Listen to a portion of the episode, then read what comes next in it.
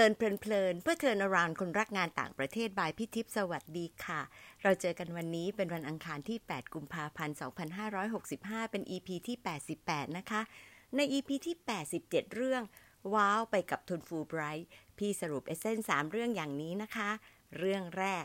ไม่มีอะไรสำคัญกับการสมัครทุนฟูไบรท์เท่ากับการรู้จักตัวเอง และสื่อออกเป็นเอเซให้ได้เห็นจากการเขียน เรื่องที่สอง การเป็น program officer ของฟูไบรท์จะ wow มาก เมื่อเข้าใจที่มาที่ไปของทุนฟูไบรท์การจัดกระบวนการที่เป็นระบบ และที่ต้องการที่สุดคือการให้ใจกับผู้เข้ามาอยู่ในวงจร ตั้งแต่ผู้สนใจ ผู้สมัคร ผู้รับทุนจนเป็นศิษย์เก่าค่ะ เรื่องที่ 3 ครอบครัวฟูไบรท์มี story มากมาย ทั้งด้านการงานและส่วนตัว ซึ่งก็เป็นเรื่องที่เสริมสายใยความผูกพันให้เหนียวแน่นแล้วก็อบอุ่นขึ้นค่ะ เมื่อ EP ที่แล้ว ทีมงานเล็กๆ ของพี่รู้สึกตกตะลึงมากกับจำนวนคนที่ฟังกระชูดมากเลยล่ะค่ะ อาจจะเพราะว่าช่วงนี้เป็นฤดูการของการสมัคร TGS แล้วก็ความป๊อปของพี่เคที่เองด้วยนะคะ แต่ยังอยากจะให้น้องๆ เปิดฟังอย่างตั้งใจ มีอะไรมากมายที่ถ้าฟังแล้วคิดตาม จะได้ประเด็นชวนลอง ชวนพัฒนาต่อๆ ไม่ใช่เฉพาะช่วงนี้นะคะ พี่เคที่เปิดประเด็นไว้ว่า คนที่มีต้นทุนน้อยจะทำยังไง พี่เชื่อว่าหลายคนพอฟังแล้วว่าเป็นทุนฟูลไบรท์ก็คิดว่าไฮโซมาก มีแต่คนเก่งคนกรุง คนที่มีโอกาส ส่วนหนึ่งจริงค่ะ แต่ว่ามันคือความจริงของชีวิตใช่ไหมคะ แล้วก็ไม่ใช่ทุกคนที่มีโอกาสแล้วก็มองเห็นแล้วก็ใช้เป็นค่ะ วันนี้จะเป็นประเด็นต่อเนื่องเรื่องของการมองต้นทุนของแต่ละคนนะคะ พี่ก็ขอให้พี่ภูมิ ทวีภูมิ วิบันมาแบ่งปันภาพชีวิตของตัวเอง การเตรียมสอบฟูลไบรท์จนถึงการเป็นสิทธิ์เก่าทุกวันนี้ พี่ตั้งชื่อตอนว่า ต้นทุนน้อยแต่ไม่ด้อยปัญญาค่ะพี่ภูมิเรียกตัวเองอย่างภูมิใจค่ะ ว่าเป็นลูกอีสานของแท้ มาจากอำเภอนาทมจังหวัดนครพนมนะคะ จบม .6 ก็ทำไร่ทำนาอยู่หนึ่งปีเต็มๆก่อนจะเข้ามา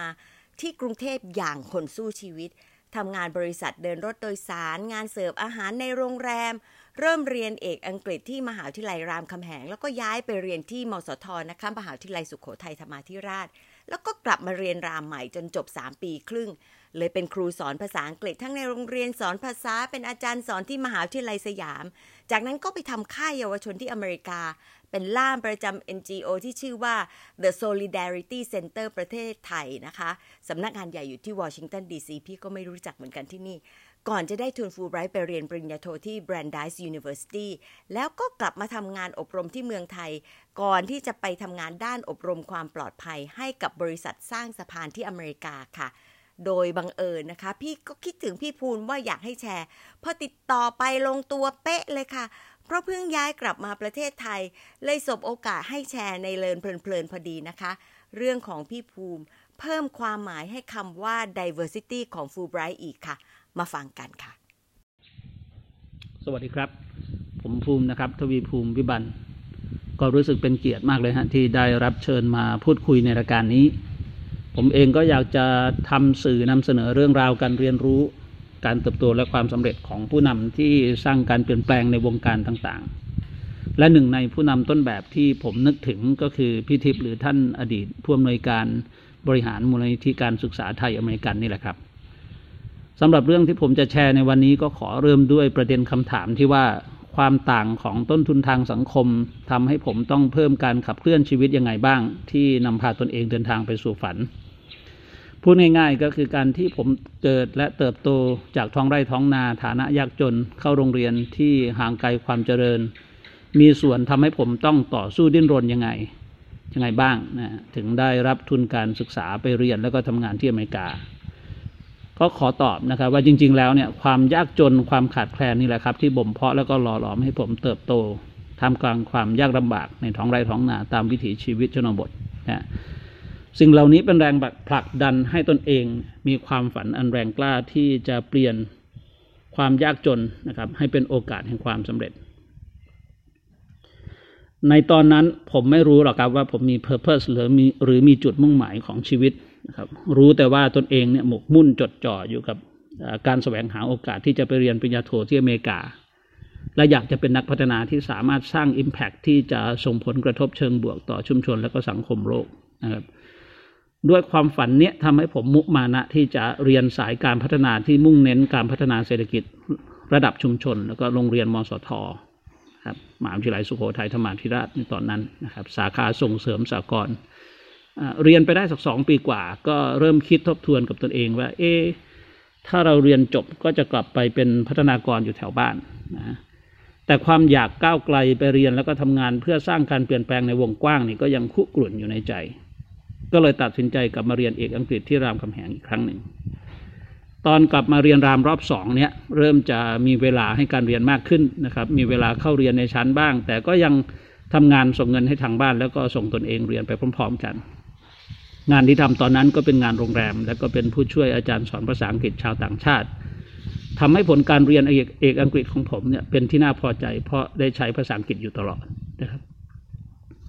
แล้วประเด็นของการมีต้นทุนทางสังคมน้อยเนี่ยมันอยู่ตรงไหน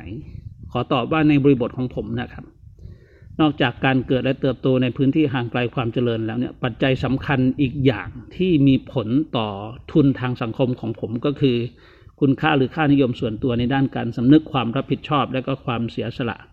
ความเป็นผู้ให้ผู้แบ่งปันต่อครอบครัว แล้วก็คนรอบข้างนะครับ การ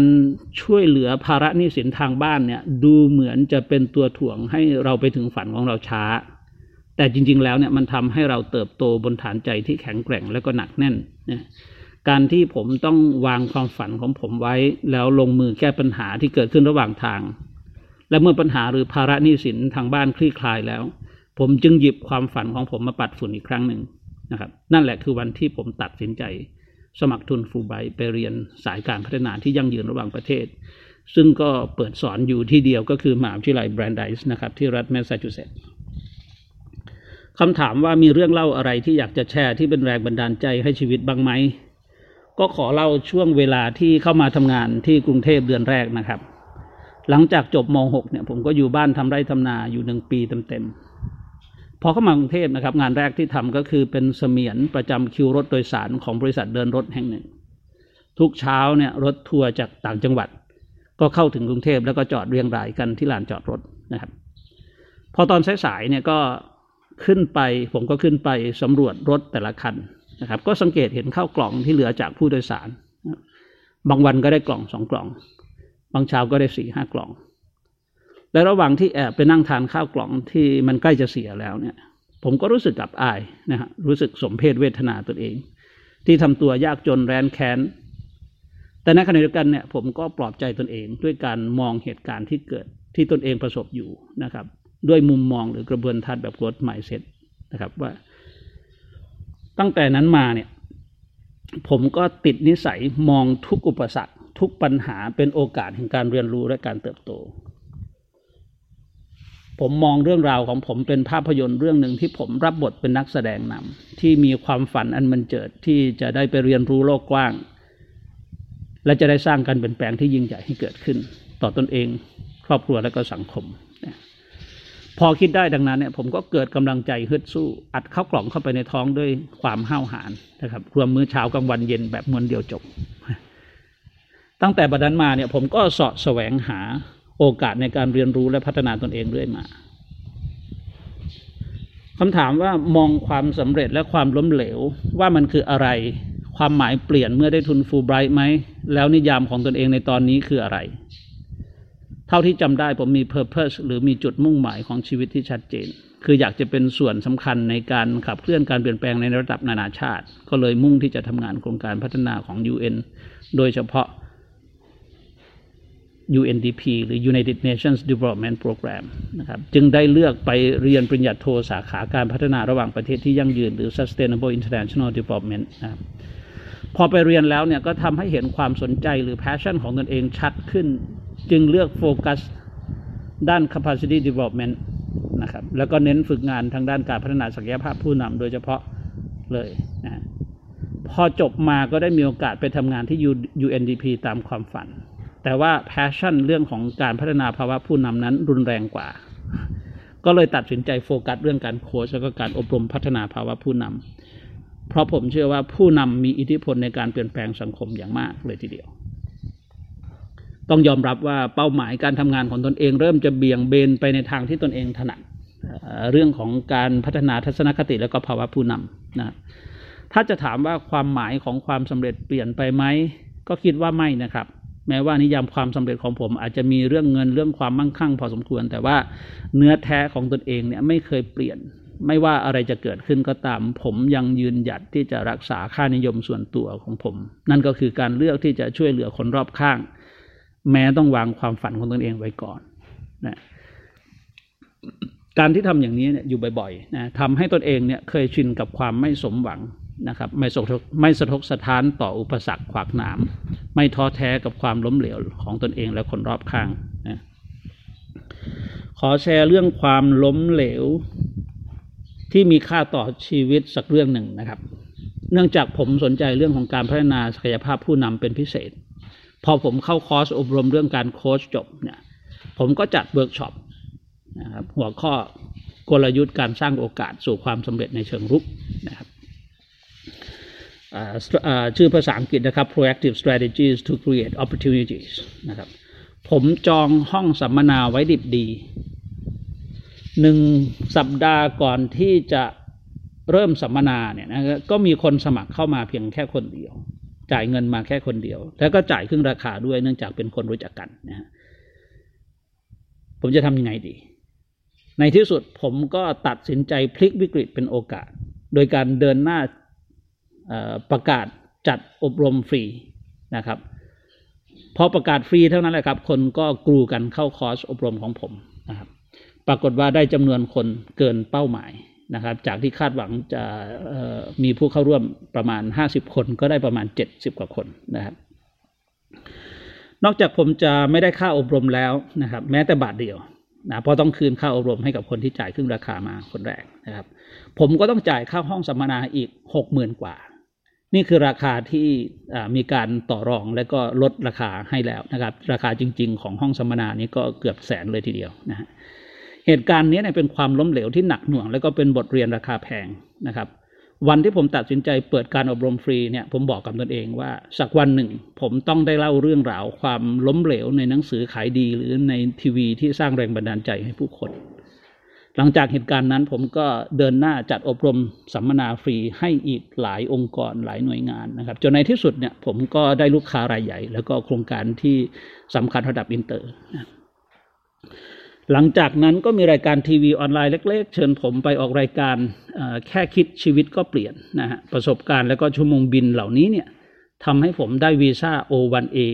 ซึ่งก็เป็นวีซ่าความเชี่ยวชาญเฉพาะทางสาขาการอบรมและก็การพัฒนาองค์กร คำถามว่าการไปเรียนแล้วก็ทำงานอยู่อเมริกาทำให้มองอนาคตแตกต่างยังไง ผมได้สัมผัสวิถีชีวิตและก็การทำงานทั้งในเชิง transactional ก็คือการทำงานแลกเงินที่ไม่เน้นความสัมพันธ์ของคนในทีมแล้วก็องค์กร และอีกวิธีหนึ่งก็คือเชิง transformational ของกลุ่มอนุรักษ์นิยม ที่ช่วยเหลือเกื้อกูลกันนะครับมีความสัมพันธ์กันเป็นชุมชนที่เหนียวแน่น ในยุค ของการเปลี่ยนแปลงทางวิทยาศาสตร์และเทคโนโลยีแบบก้าวกระโดด หรือว่ายุค disruptive นะครับจะเห็นได้ว่าธุรกิจและบริการใหม่ๆ เกิดขึ้นแทบจะตามกันแทบไม่ทันนะฮะความสัมพันธ์ของคนในเชิง transactional เนี้ยในยุคนี้นะครับยุค disruptive เนี่ยก็ยังจะมีมากขึ้นในความคิดของผมนะครับ และในขณะเดียวกันเนี่ยการให้ความสัมพันธ์ ให้ความสำคัญกับความสัมพันธ์แบบ transformative หรือ transformational เนี่ยโดยเฉพาะการพัฒนาภาวะผู้นำก็เพิ่มมากขึ้นเป็นเท่าทวีคูณเช่นกันนะครับจะเห็นได้ว่าสถาบันการศึกษาต่างๆเนี่ยได้เปิดหลักสูตรการศึกษาที่เน้นการพัฒนาภาวะผู้นำรูปแบบต่างๆ ทั้งหลักสูตรระยะยันแล้วก็ระยะสั้นแล้วก็ระยะยาวนะครับ นอกเหนือจากการบริหารจัดการแบบดั้งเดิม และที่น่าสนใจไปกว่านั้นเนี่ยก็คือบรรดาสถาบันการศึกษาสายอนุรักษ์นิยม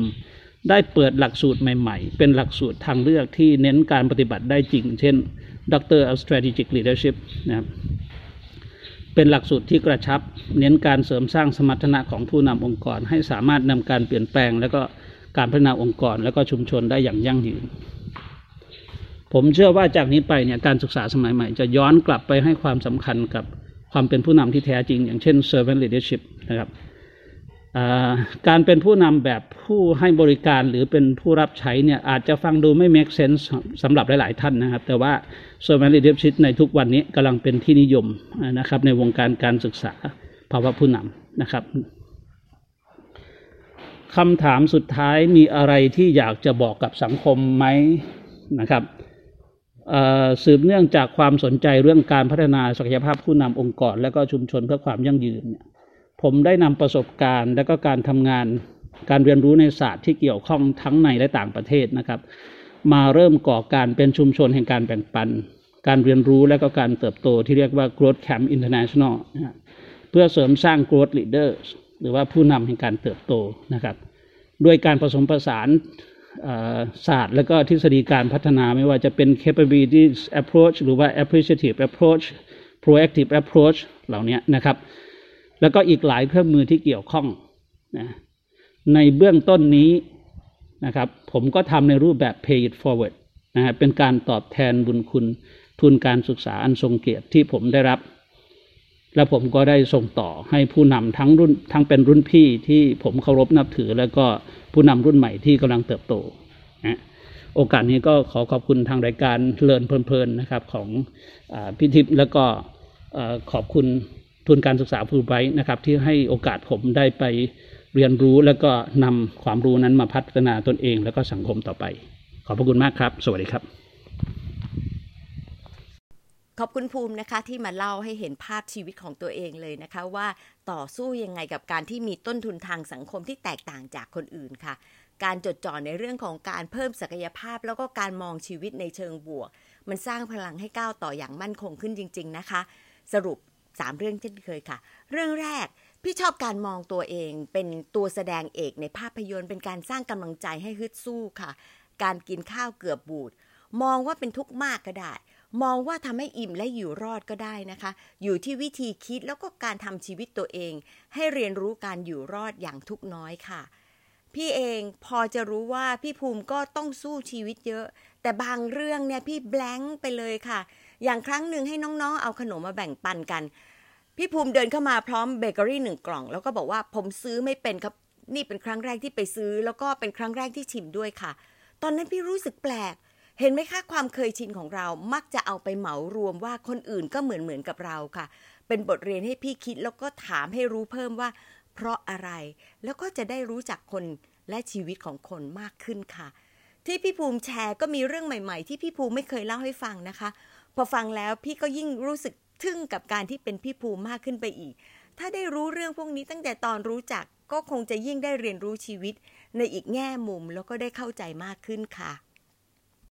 เรื่องที่สองพี่ภูมิไม่ละทิ้งค่านิยมของครอบครัวที่ต้องช่วยเหลือกันในยามที่ต้องการ พี่ภูมิเป็นหลักให้ครอบครัวในหลายเรื่องนะคะ จนกระทั่งตัวเองขาดแคลนอย่างหนักเลยค่ะ เคยเล่าให้พี่ฟังว่า ไม่มีเงินขนาดต้องเอาแบงค์พันบาทที่เป็นธนบัตรสะสมไปแลกกับผู้ใหญ่ท่านหนึ่งเพื่อประคองชีวิตสำหรับหลายคนพอเจอสภาวะนี้ก็อาจจะถอดใจที่จะคอยช่วยเหลือคนในครอบครัว แต่พี่ภูมิยังช่วยเหลือต่อเนื่องจนถึงทุกวันนี้ค่ะ แล้วก็ไม่ใช่เฉพาะเรื่องเงินเงินทองทองนะคะ เรื่องแรงงานด้วยนี่ก็เพิ่งไปทำไร่ทำนาที่นครพนมเพิ่งเสร็จเนี่ยแหละค่ะประเด็นสำคัญที่มาพร้อมกับค่านิยมนี้คือการเน้นเรื่องของ pay it forward เป็นการให้อย่างไร้เงื่อนไข จนไหลเรื่อยไปสู่ชีวิตการทำงานที่เน้นการให้เท่าที่จะได้ ไม่ต้องรอให้พร้อม แต่เริ่มเลยอย่างไม่ต้องคอยหาข้อแก้ตัวค่ะ เรื่องสุดท้ายคือการมี passion with purpose ที่ต้องพิสูจน์แล้วก็ปรับตามประสบการณ์ที่ได้รับนะคะ พี่ภูมิเดินหน้าที่จะเรียนแล้วก็พัฒนาความรู้ความเชี่ยวชาญเรื่อง leadership เพราะว่าตอบโจทย์ความมุ่งหมายของตัวเอง ที่อยากจะสร้างผลกระทบต่อสังคมในวงกว้าง เจอพี่ก็จะพูดถึงความฝันเรื่องที่ต้องการที่จะเรียนเพิ่ม ความฝันที่จะวางแผนทำโน่นทำนี่นะคะ จากที่พี่เห็นพี่ภูมิตั้งแต่แรกที่รู้จัก ก็รับรู้ถึงพลังใจที่ทุ่มเต็มที่ แล้วพอบวกกับเรื่องของที่ชอบคิดในเชิงบวกเนี่ยพี่เชื่อว่า วันหนึ่งพี่ภูมิจะไปถึงฝันนั้นแน่นอนค่ะ พี่อยากจะสรุปของสรุปค่ะว่า คนที่ต้นทุนต่ำอย่าโมแต่ช้ำใจ แล้วก็เฝ้าเคืองชะตาชีวิตของตัวเอง มองพี่ภูมิเป็นตัวอย่างของคนที่มาจากชาวนาเลยค่ะตอนนั้นเราดีใจที่คณะกรรมการสัมภาษณ์เลือกพี่ภูมิ เราเองก็ขอให้พี่ภูมิเป็นตัวแทนของรุ่น กล่าวขอบคุณบอร์ด แล้วก็ฟูไบรท์ในงาน Pre-Departure Reception เพราะว่าจะเป็นการสร้างแรงบันดาลใจ ให้คนจำนวนหนึ่งที่เก่งแต่กลัว แล้วก็อีกกลุ่มที่ไม่คิดจะคว้าโอกาสในการพัฒนาตัวเองค่ะ กระซิบอีกนิดนะคะ ใครที่ต้นทุนต่ำหน่อย แต่ perform ดีมาก ถ้าเผอิญต้องมีคู่แข่งที่แบบใกล้เคียงกันมาก โอกาสพิจารณาเป็นพิเศษมีนะคะ มารีเฟล็กกันค่ะ น้องๆ เห็นตัวอย่างอะไรที่ดีๆ จากพี่ภูมิบ้างคะคืออะไร เรื่องที่พี่ภูมิแชร์ทำให้เราปรับตัวเองแล้วก็จะช่วยน้องๆ ในส่วนที่งานวิเทศ ต้องรับผิดชอบยังไงได้บ้างไหมคะ ขอบคุณที่ตามฟังนะคะ แล้วก็พบกันวันอังคารหน้าค่ะ สวัสดีค่ะ